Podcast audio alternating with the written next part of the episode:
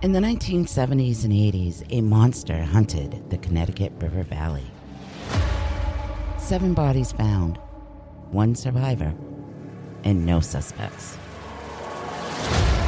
I'm Jane Boroski, host of Invisible Tears. I was seven months pregnant and stabbed 27 times, and I survived. My story didn't end that frightful night. This attack on me physically and mentally lingered for years. I'm Amanda Bedard, and I'm Jane's life coach and co host of Invisible Tears. Jane is ready to share her story, and not just about her attack, but her healing process afterwards. As a platform for truth and healing, we are on a mission to help others that suffer from PTSD and help bring awareness to mental health issues. To hear my story and others, you can find Invisible Tears wherever you listen to your favorite podcast.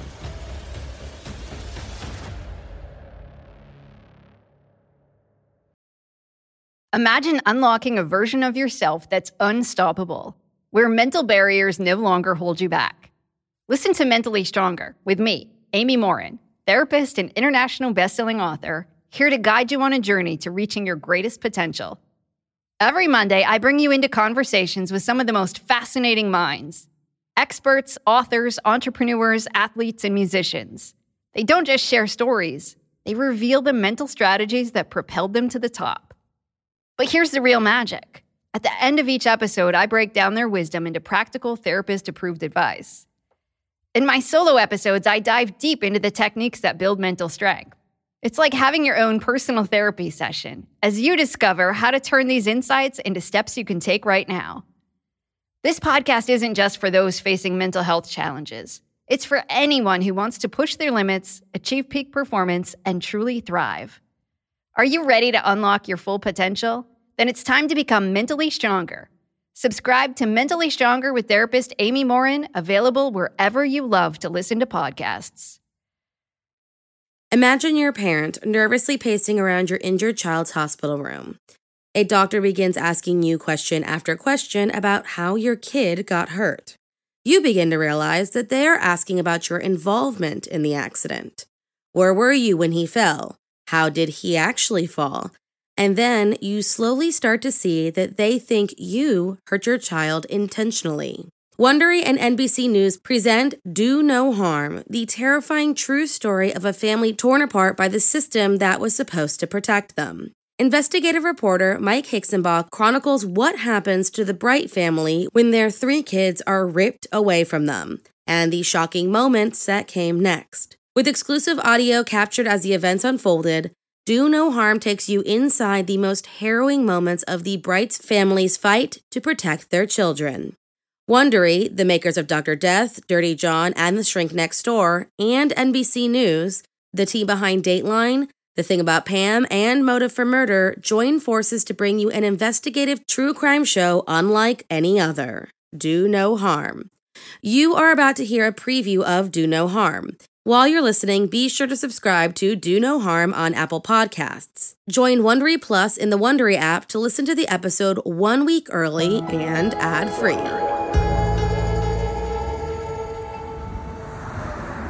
It was half past five on a Wednesday evening in Tomball, Texas. LeVar Jones pulled off the highway, put his car in park, and sent a text to his boss. Just an update. I'm waiting on law enforcement to meet me at the residence. As he would later testify, LeVar was worried about how this night might play out. I do believe that they will give me a hard time. That's why I have not initiated yet, so I'll wait and play it by ear. Two hours later, he was still waiting. The police backup he'd requested wasn't on the way, and LeVar decided to go it alone. I'm going to go ahead and attempt to initiate. He drove north on a tree lined country road, passing pastures lined with white fences.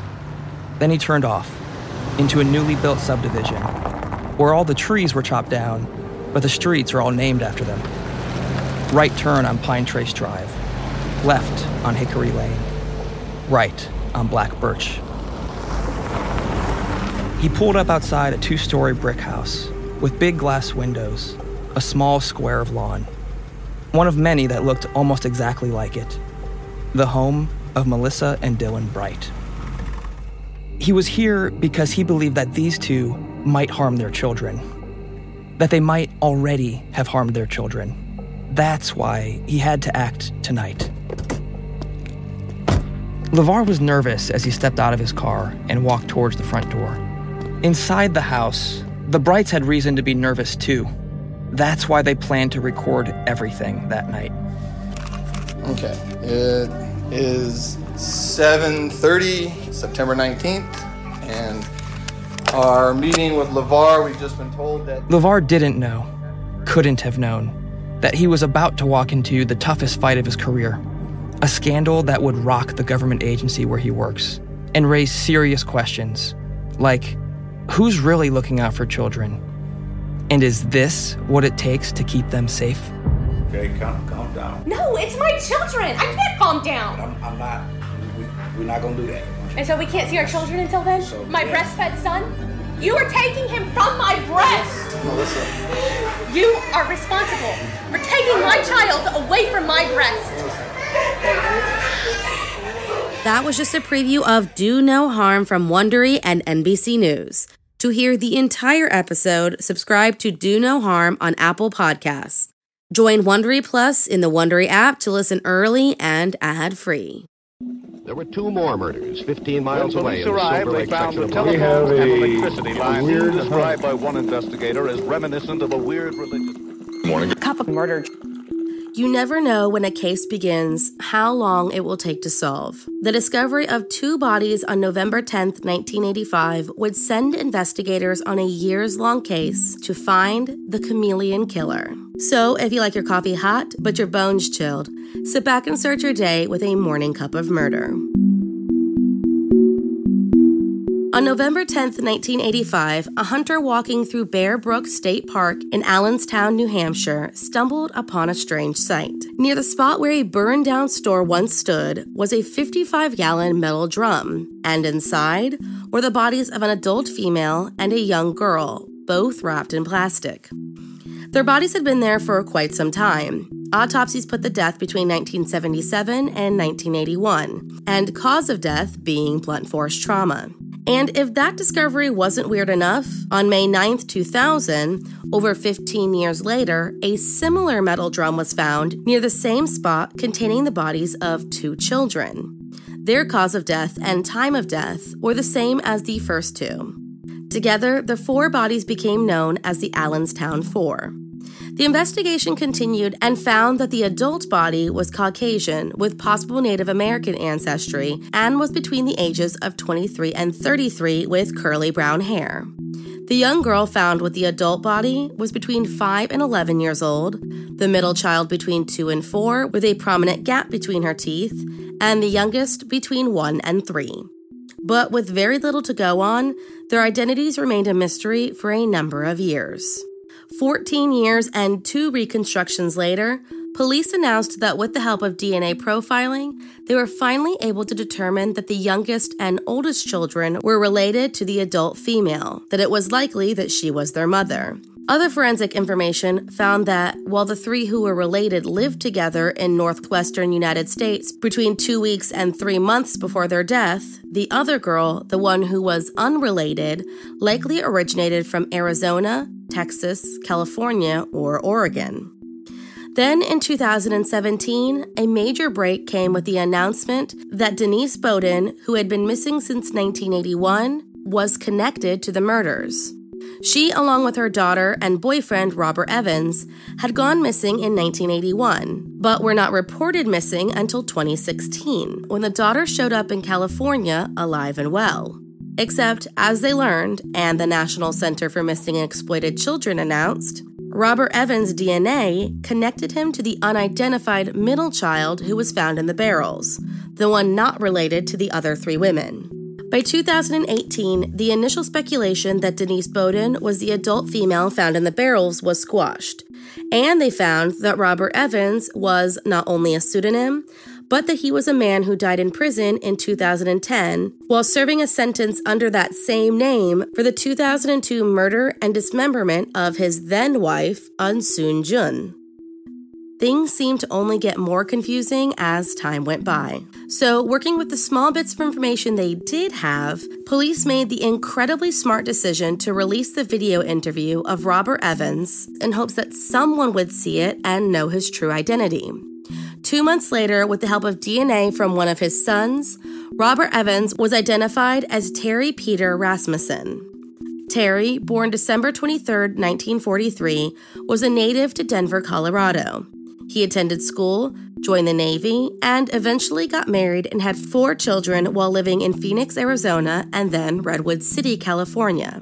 But six years after their wedding, Terry's wife left him and took the children with her after he was arrested for aggravated assault. Terry began living a bit of a transient life and was known to have traveled to Colorado, Idaho, Virginia, Texas, Ohio, Oregon, Hawaii, and California, all before settling in New Hampshire in the late 1970s as Robert Evans. He was also known to have traveled with women and children.